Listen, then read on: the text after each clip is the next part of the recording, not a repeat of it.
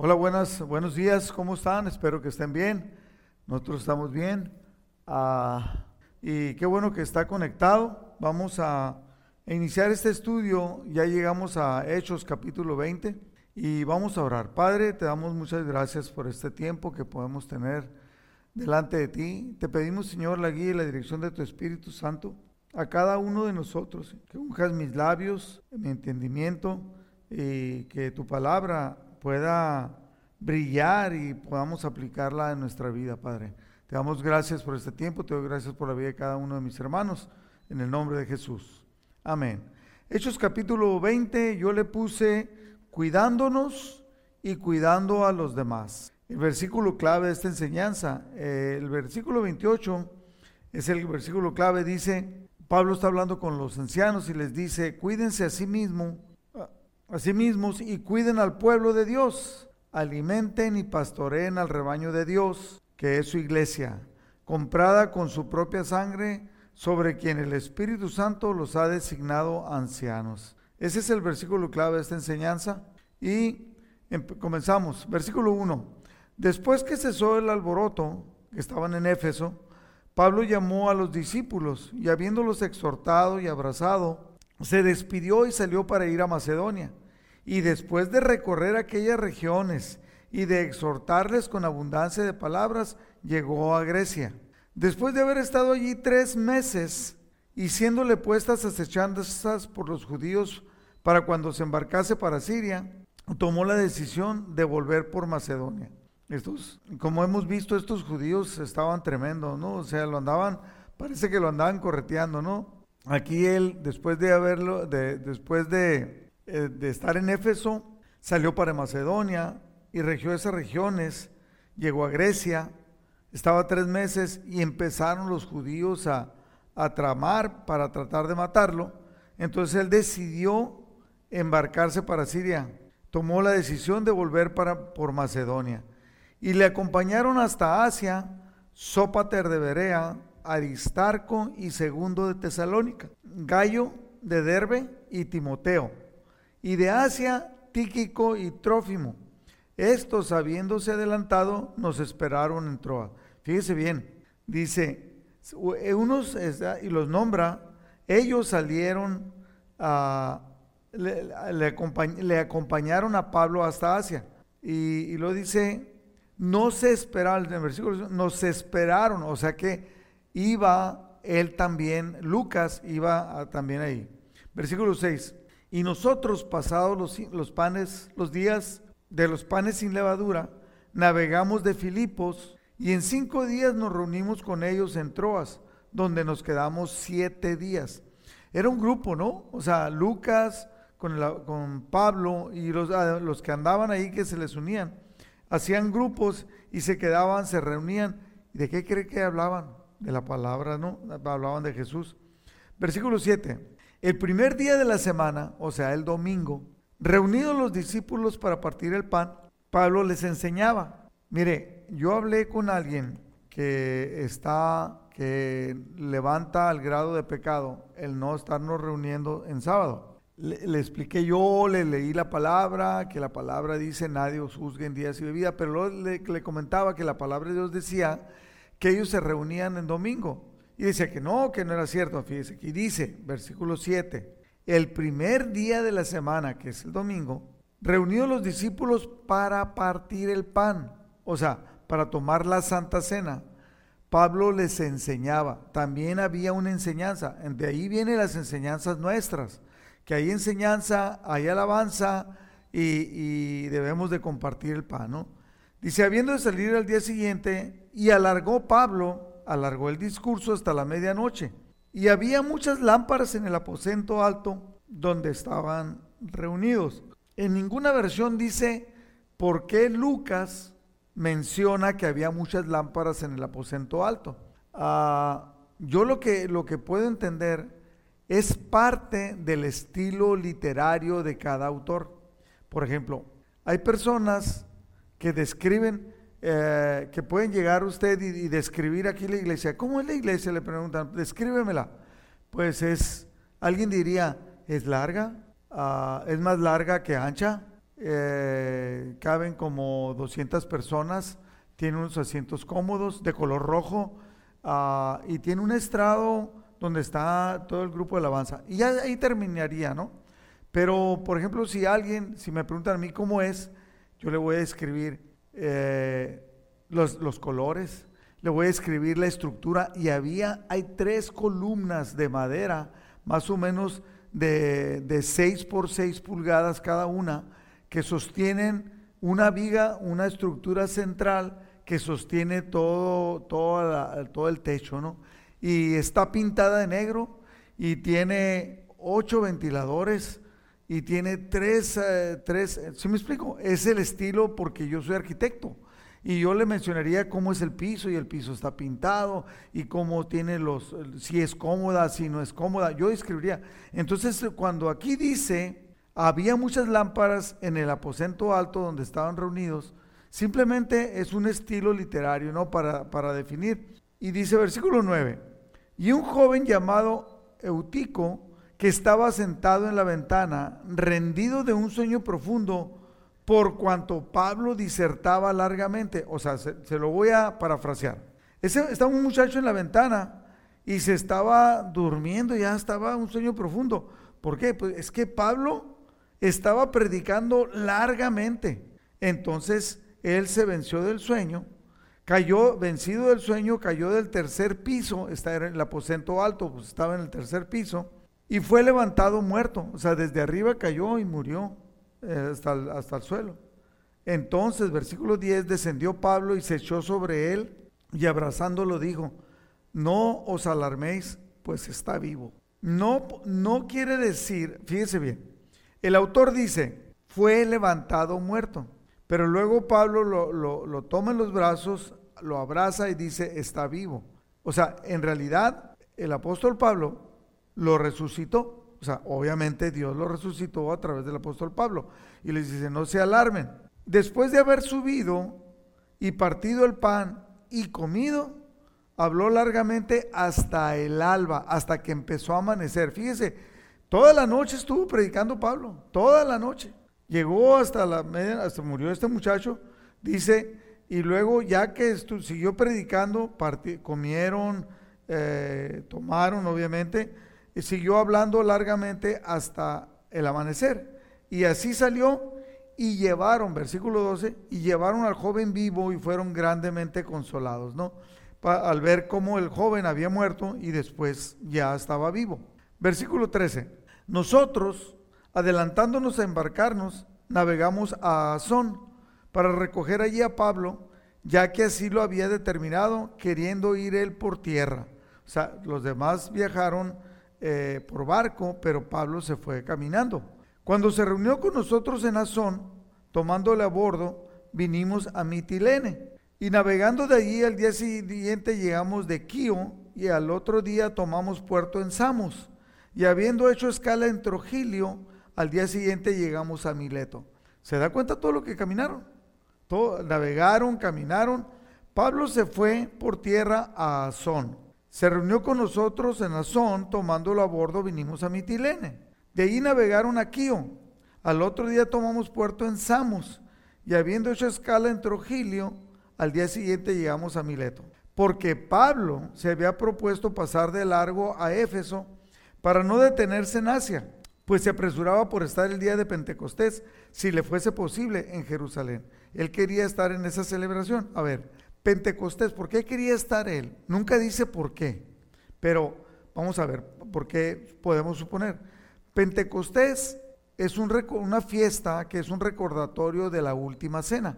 En los dos casos, los discípulos están juntos en una casa, por lo que resulta ser un acontecimiento importante. En la última cena, los, los discípulos son testigos del fin del ministerio terrenal de Jesús, cuando Él les pide recordarlo después de su muerte hasta que Él vuelva.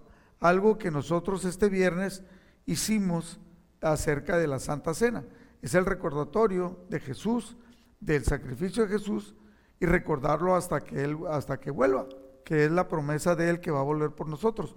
Ok, en Pentecostés los discípulos presencian el nacimiento de la iglesia del Nuevo Testamento en la venida del Espíritu Santo para morar en todos los creyentes. Así, la escena de los discípulos en una habitación en Pentecostés establece el comienzo de la obra del Espíritu Santo en la iglesia con la conclusión del ministerio terrenal de Cristo en el aposento alto antes de la crucifixión.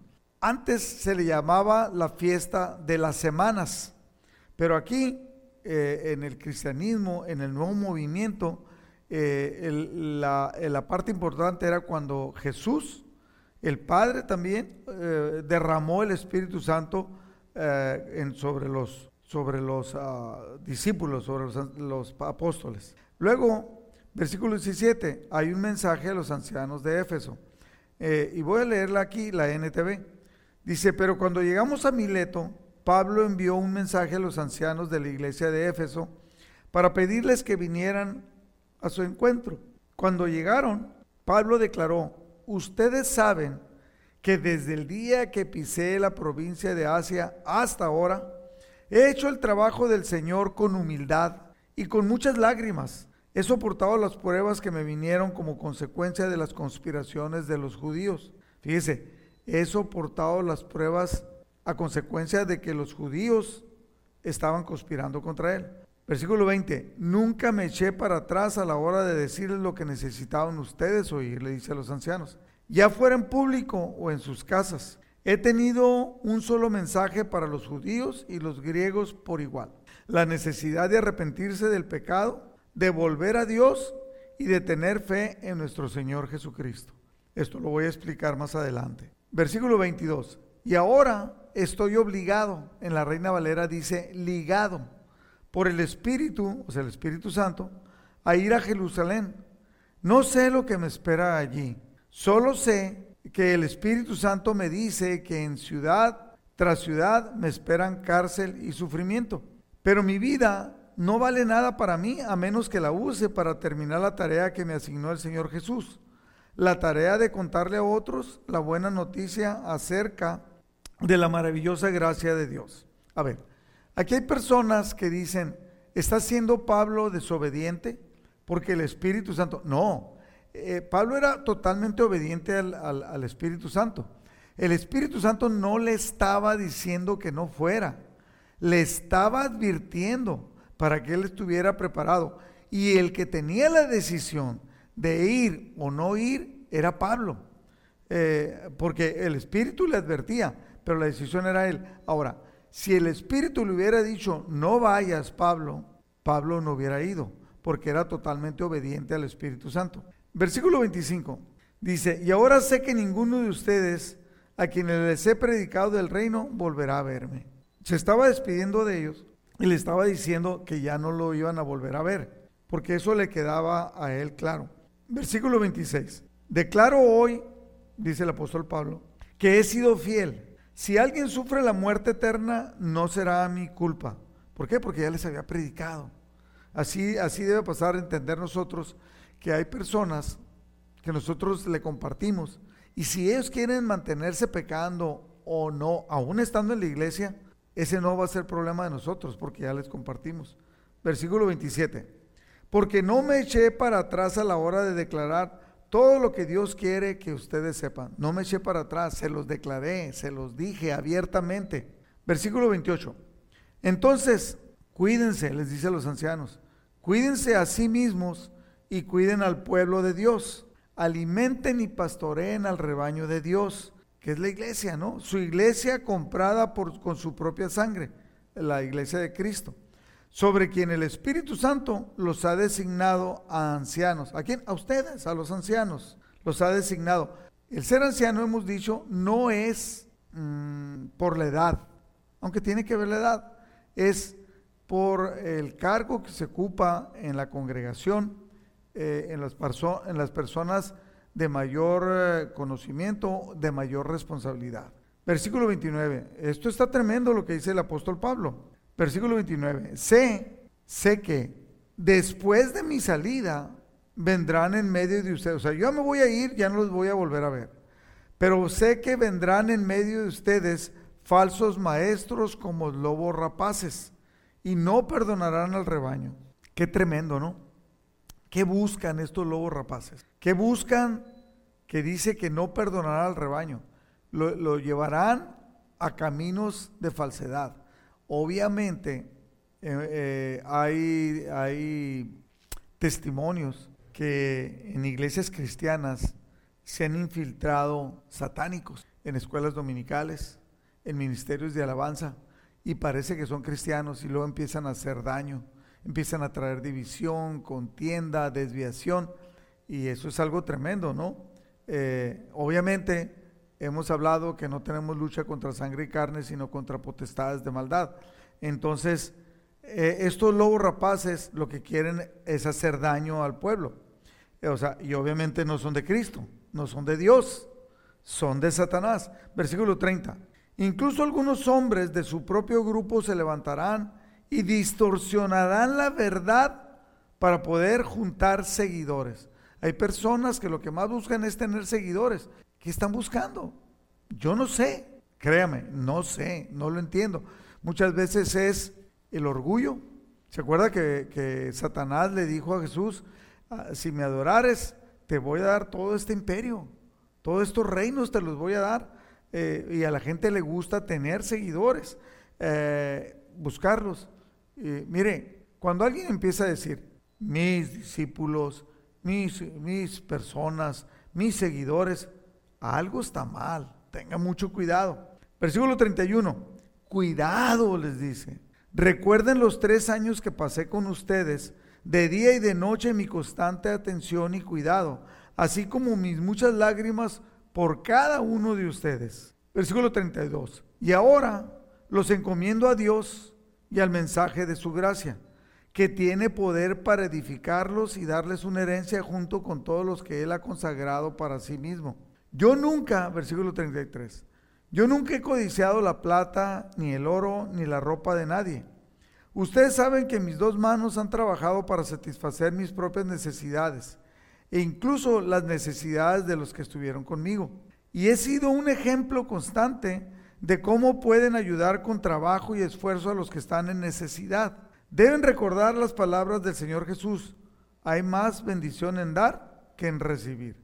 Dice, he sido ejemplo, ¿no? Versículo 36. Cuando Pablo terminó de hablar, se arrodilló y oró con ellos. Todos lloraban mientras lo abrazaban y le daban besos de despedida. Estaban tristes, principalmente porque él les había dicho que nunca más volverían a verlo. Luego lo acompañaron hasta el barco y se, se despidieron.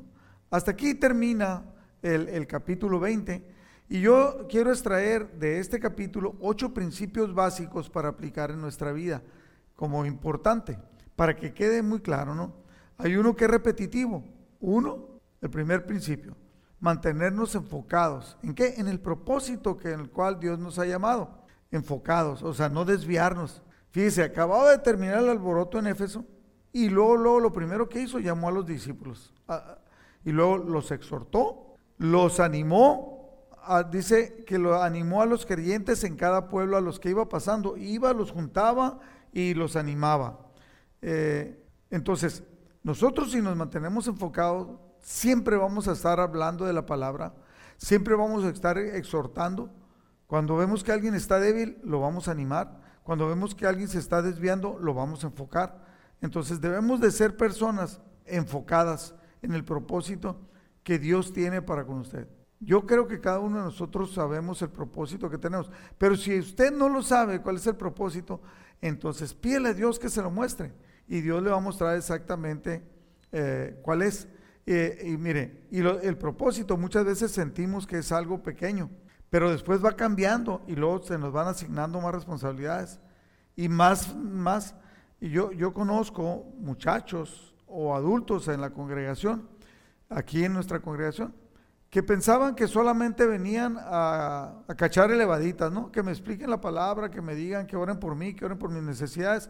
Y yo les coopero, ¿no? Yo les coopero con, con diezmos y doy ofrendas, ¿ok? Porque buenas personas. Pero de repente sabía que tenía que estar encargado de algo, un ministerio, y entró. Y luego sabía que tenía que empezar a compartir la palabra y empezó a compartir la palabra. Entonces, siempre el estar enfocados y el estar dispuestos nos lleva a actuar de manera diferente.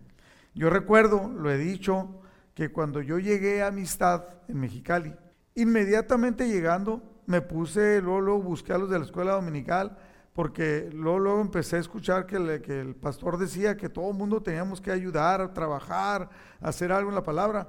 Inmediatamente dije, pues yo qué sé, yo, pues los, los, los, niños, ¿no? Yo atiendo a los niños. Y me fui, yo entrenaba un equipo de fútbol de niños, y entonces me fui con los, a la escuela dominical, dije, aquí estoy, ayuden, yo les ayudo, díganme qué, enfóquenme, pónganme. Eh, entonces alguien me dijo, no, tú todavía no sabes palabra, tú no puedes estar. dije, bueno, tal vez, tal, vez tenga razón, yo no sé tanto como tú, pero toda mi vida he leído la Biblia y era católico, bueno, pero, pero, pero si me vas a dar una clase, pues rápido, pues yo, la voy a estudiar y, le voy a compartir. Eh, e inmediatamente empecé a servir. ¿Qué quiere decir inmediatamente? Tal vez menos de un año, ¿no? Yo ya estaba sirviendo. Al poquito tiempo, Aurelio empezó a tener confianza en mí, eh, platicábamos, hablábamos, y me di cuenta que en las reuniones generales de domingo, los adolescentes estaban dispersos, estaban ah, platicando entre ellos, se juntaban y los papás estaban ahí, los papás en la plática. Entonces le dije a Aurelio, pastor, me he dado cuenta que los adolescentes, o sea, de 10 a 3, porque todos los, los otros estaban en la escuela dominical, de 12 a 15 años están dispersos, no reciben nada, parece que no reciben nada. ¿Por qué no nos deja? Yo amo un grupito y, y, le presenté un plan de cómo podríamos compartir con los adolescentes. Entonces me dijo, perfecto, abrimos el ministerio de adolescentes y yo quedé encargado, ¿no? Y luego lo jalé a a Javier Solís para que me apoyara, hermano de Oscar, jalé a Omar Quiñones para que me apoyara porque yo tenía que estar en una reunión y en la otra reunión compartir. Y, así cada uno de nosotros, entonces estábamos enfocados en el propósito. Y luego después fue varones y luego después fue otra cosa. Y así Dios fue subiendo el propósito hasta que, mire, aquí me mandó, me mandó para acá eh, de, pastor. Bueno. Punto número, segundo principio, ser personas que animamos. ¿Es usted una persona que anima? Pues porque hay personas que en vez de animar, meten el pie, ¿no? O sea, vas corriendo, haciendo, al servir algo. No, te critican, te dicen que no sirven. Es más, hay personas que en vez de animar, van y hablan con otro para decirle que no participe en ese ministerio que alguien, en vez de apoyar, en vez de animar, desaniman a las personas. El ser personas que animamos es una decisión personal. Estas palabras, animar, alentar, exhortar, afirmar. Puse una foto ahí, ¿no? Se está viendo. En esa foto es un grupo de jóvenes, es un grupo de estudio bíblico. Eh, yo no sé cuántos de ustedes he estado diciendo que uno de los principios en el capítulo 18, puse yo, fue en el 18 o en el 17, puse yo que debíamos de hacer grupos bíblicos, ahora que estamos virtualmente, hacer un grupo de estudio. Júntese con sus mejores amigas, con sus mejores hermanos, con sus mejores amigos y armen un grupito y digan, vamos a estudiar ah, eh, el libro a los Efesios. Y tomen un estudio, una, una Biblia de estudio, empiezan a leerlo, estudiarlo. Y pueden invitar en ese grupo a alguien de los que considere usted que ya están capacitados para que los puedan apoyar con consejos. Puedo ser yo, podría ser tal vez Jesse, podría ser, no sé, ya no le voy a dar nombres, ¿no? Porque luego me va mal cuando digo nombres.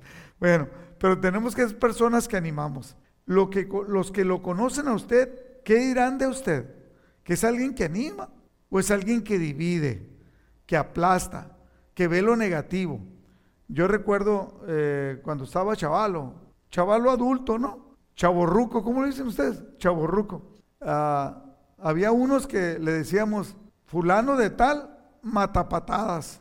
O sea, como que te mata la onda, en vez de seguirte, en vez de alivianarte, en vez de exhortarte, te mata, te mata, no, no, no, no te deja que crezcas. Entonces, ¿Qué tipo de persona eres tú y con cuál personas te juntas? Principio número tres, ser sagaces, que quiere decir avisados o advertidos, estar atentos. ¿Qué pasa? Si está pasando algo mal. ¿Por qué, ¿Por qué digo esto? La Biblia es lenguaje sencillo. Mateo 10, 16. Jesús dice, el trabajo que yo los envío a hacer a los discípulos, ¿eh? el trabajo que yo los envío a hacer es peligroso. Es como enviar ovejas a un lugar lleno de lobos. Por eso, sean listos y estén atentos como las serpientes, o sea, sean sagaces como la serpiente, pero sean también humildes como las palomas. Eh, entonces, ¿por qué, por, qué le, ¿por qué este punto? Porque el apóstol Pablo de repente escuchó, se enteró de que había una intriga de parte de los judíos para matarlo. Y obviamente él se preparó para huir. ¿Por qué? Porque no hay tal cosa así como que los cristianos somos tomados como medio tontos. Entonces te puedes aprovechar de ellos, los puedes golpear, no se deben de defender. No, Señor. O sea, no estoy hablando que vaya en contra del humilde, pero estoy hablando de que, de que usted vea un peligro y, y, ah, lo voy a enfrentar porque soy cristiano. Lo puede enfrentar, pero, pero en Proverbios, creo capítulo 20, dice, el avisado ve el peligro y se esconde. Entonces hay que ser sagaces y, no ve a alguien que le está haciendo, por ejemplo, eh, tengo un hermano en la fe que de repente se junta o se juntaba con alguien que cada que se juntaba con él lo tumbaba, lo golpeaba espiritualmente, le hablaba mal del pastor, le hablaba mal del encargado de varones, le hablaba mal. Le dije, pero ¿por qué te sigues juntando con él si estás viendo que te está haciendo tanto daño? Por un lado, estamos edificándote, estamos levantándote, preparándote, y por otro lado viene la otra persona que lo apapacha, que le habla, pero le pega duro. Tenga cuidado, sea sagaz. Principio número cuatro, estar preparado para compartir. Siempre estar preparado. Hechos 27 dice, el domingo, estoy, ahora estoy leyendo la NTV, nos reunimos en uno de los pisos altos de una casa para celebrar la cena del Señor. Había muchas lámparas encendidas. Como Pablo saldría de viaje al día siguiente, estuvo hablando de Jesús hasta la medianoche. Y es cuando se cayó, cuando se cayó ese muchacho. Entonces, pero hasta la medianoche estuvo compartiendo, tomaron la Santa Cena y todo, y luego siguió compartiendo hasta que amanecía. ¿Cuántas horas compartió? Entonces nosotros tenemos que estar preparados. Yo he visto personas que dicen, oye, empiezan a compartir, yo voy a compartir 15 minutos y luego entra usted porque yo ya no tengo para dar, ¿no? Entonces debemos estar preparados. Cada uno habla de lo que está lleno, ¿sí? La pasión. ¿Se acuerda que yo decía que yo estaba lleno de deportes? Y mucha sabiduría de deportes. Y yo hablaba, era, un erudito. Le hablaba por teléfono a los que hacían comentarios en el nido de los águilas y les decía, eh, oiga, usted se equivocó, dijo esto y no es tal jugador, tal jugador está ahora con tal equipo, porque yo tenía revistas de cada cuenta de enciclopedia de béisbol que las compraba, las pedía. Ahora, no, ahora hay internet, antes no había. Entonces, yo estaba lleno de eso. ¿De qué hablaba? De eso. Usted júntese con una señora recién hecha mamá todo el primer año y lo que sigue. ¿De qué hablan? De los hijos. Y se agarra perritos de los perritos. Y si, ¿por qué? Porque de lo que está lleno, ¿no? Entonces, si nosotros estamos llenos de la palabra, estamos llenos de un amor por Dios, lo primero que debemos de tratar de hablar, nuestra plática la debemos de llevar hacia hablar de Cristo, ¿no? ¿De qué habla usted? Eh, eh, principio número 5, servir al Señor con humildad. ¿Le sirve usted al Señor? Primera pregunta. ¿Le sirve con humildad? Segunda pregunta. Puse ahí una foto. Esa foto es de una escena de la película que muchos de aquí de la iglesia fuimos a ver, eh, de Pablo, el apóstol de, el apóstol de Jesús, el apóstol de Cristo. Este, ese peloncito que está ahí barbudo, eh, es, Pablo y el otro eh, pues, está personificando a Lucas. Eh, pero Pablo, si se fijan, él está en la cárcel y él seguía sirviendo, estaba enfocado y servía con humildad. Versículo 19 de Hechos 20 dice, sirviendo al Señor con toda humildad y con muchas lágrimas y pruebas que me han venido por las acechanzas de los judíos. De ahí decía Pablo, no importan las circunstancias, nosotros debemos servir con humildad. En tiempos actuales han cambiado los valores para servir. Ya muchas veces no hay humildad, he hablado varias veces de esto. Dije una vez, y tal vez usted no lo escuchó, lo voy a repetir.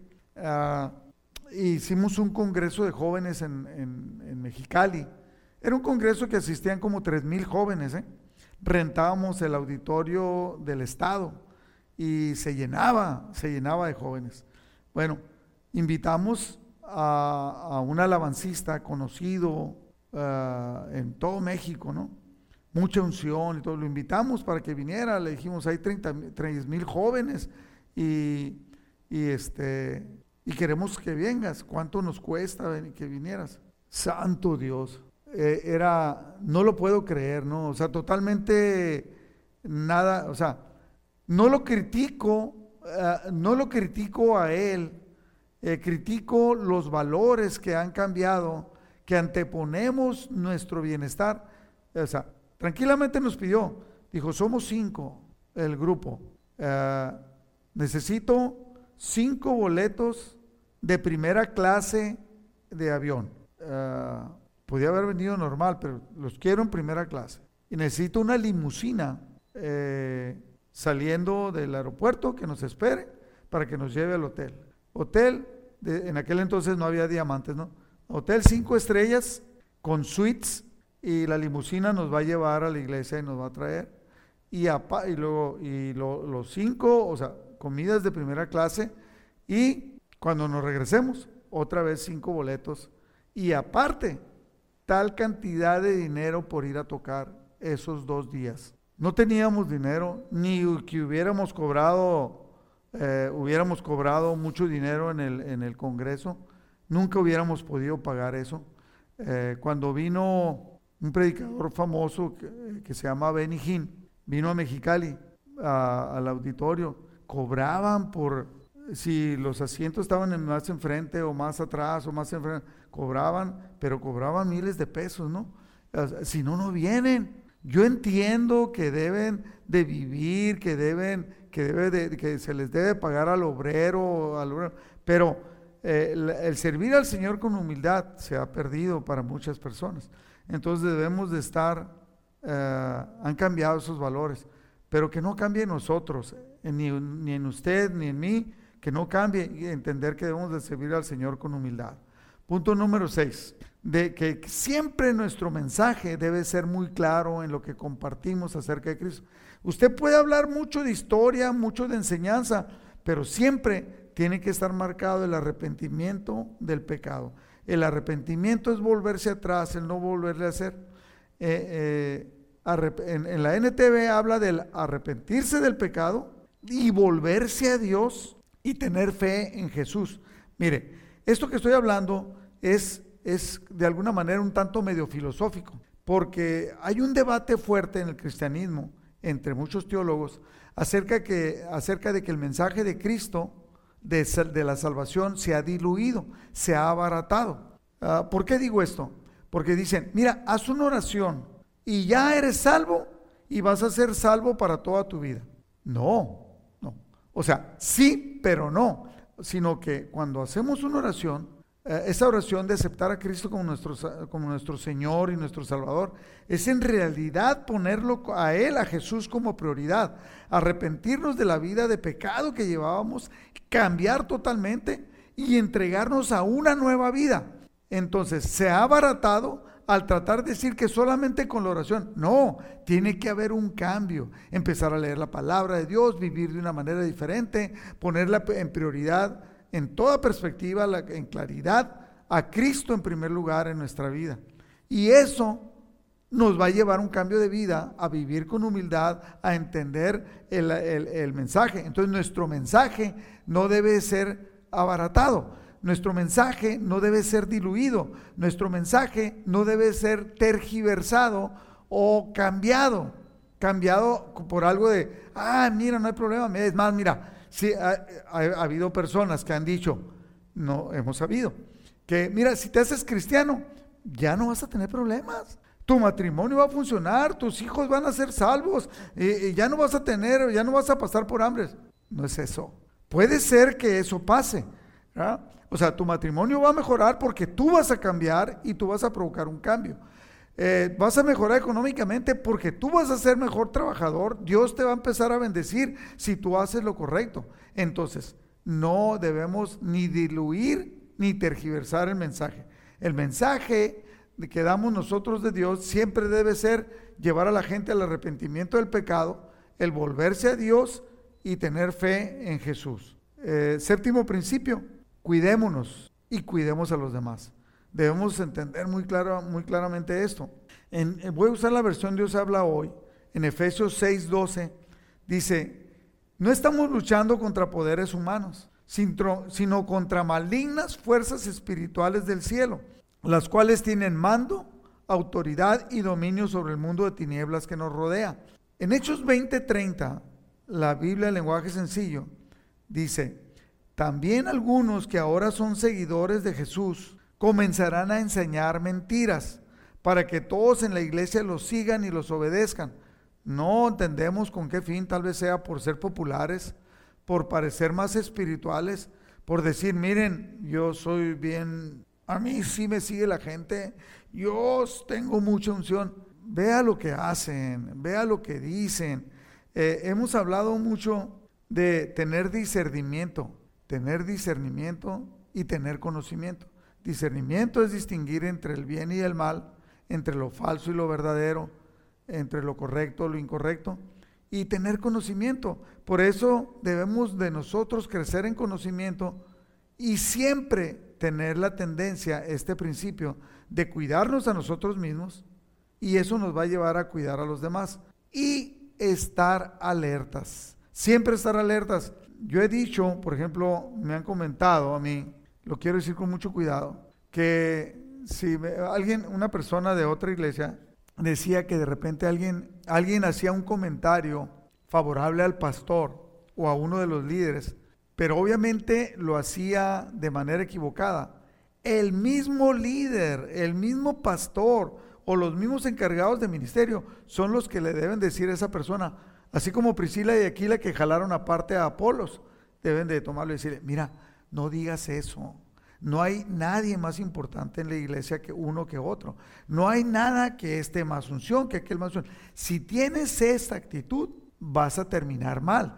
Entonces, debemos de tener discernimiento, debemos estar alerta y entonces cuidarnos nosotros y cuidar a los demás. ¿Ok?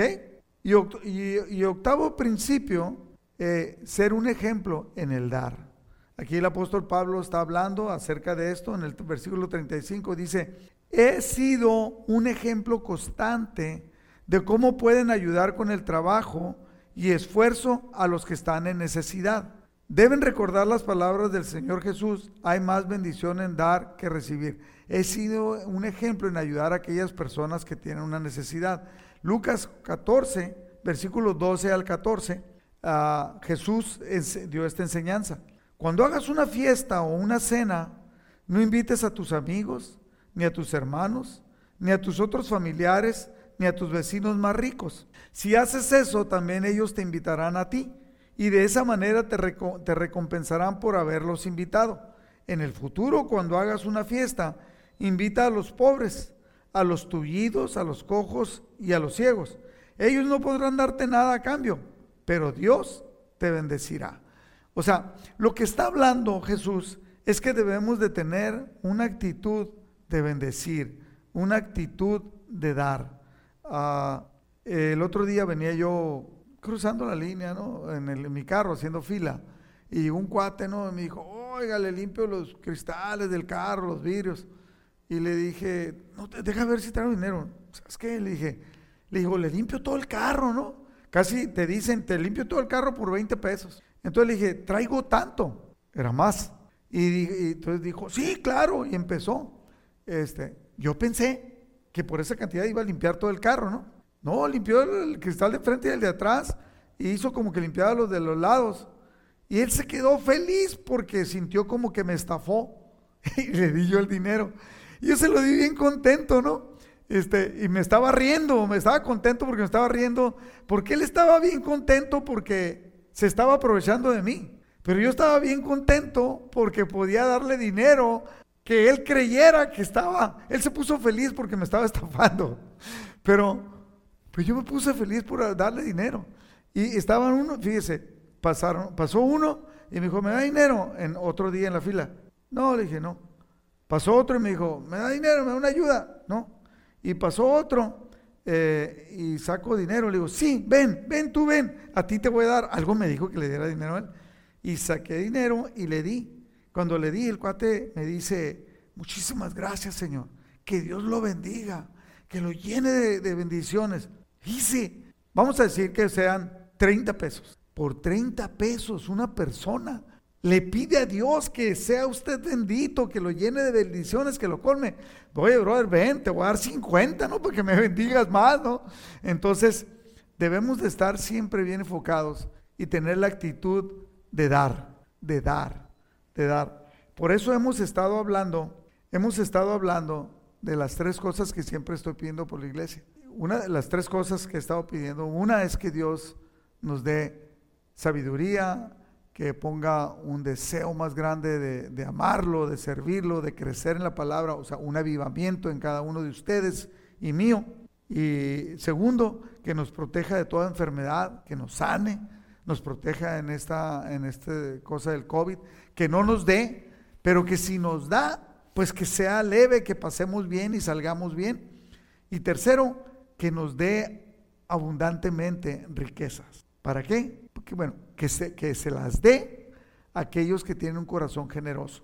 Y si usted o yo no tenemos un corazón generoso, que Dios nos lo cambie, para que podamos compartir. A ver, por ejemplo, siempre he usado esta analogía. ¿Para qué Dios, si usted es chismoso y vengador, ¿para qué Dios lo va a querer en el cielo? Si va a andar vengándose y va a andar diciendo chismoso. No, bueno, entonces no, ¿verdad? Entonces, si usted es mentiroso y no quiere cambiar y es rencoroso, ¿para qué Dios se lo va a llevar al cielo? Si la mentira es de Satanás. No, es que es una mentirita blanca, es de Satanás. Entonces, ¿para qué se lo va a llevar si usted no ha entendido que debe de cambiar? Entonces, si Dios quiere que nosotros bendigamos a otro y le da a usted, haga de cuenta que le da a usted un millón de dólares, ¿qué haría usted con un millón de dólares? Yo sé que muchos pensarían, no, pues le construiría una casa, pues mire, yo he conocido personas que han ganado más de un millón de dólares y a sus hermanos que viven en Mexicali no les ha ayudado ni siquiera con un departamento, es más, ni con un carro. Entonces, eh, no, es, no es la cantidad, sino es la generosidad de corazón. Y este es el octavo principio que el apóstol Pablo nos enseña. Dice, les he dado ejemplo para que ustedes bendigan a los demás. Que Dios, esa es la petición, que Dios ponga un corazón generoso en cada uno de nosotros y nos dé entonces abundante bendición económica que podamos compartir con aquellos que menos tienen. ¿Ok? Bueno, mi hermano, aquí están estos ocho principios ah, y aquí terminamos esta enseñanza.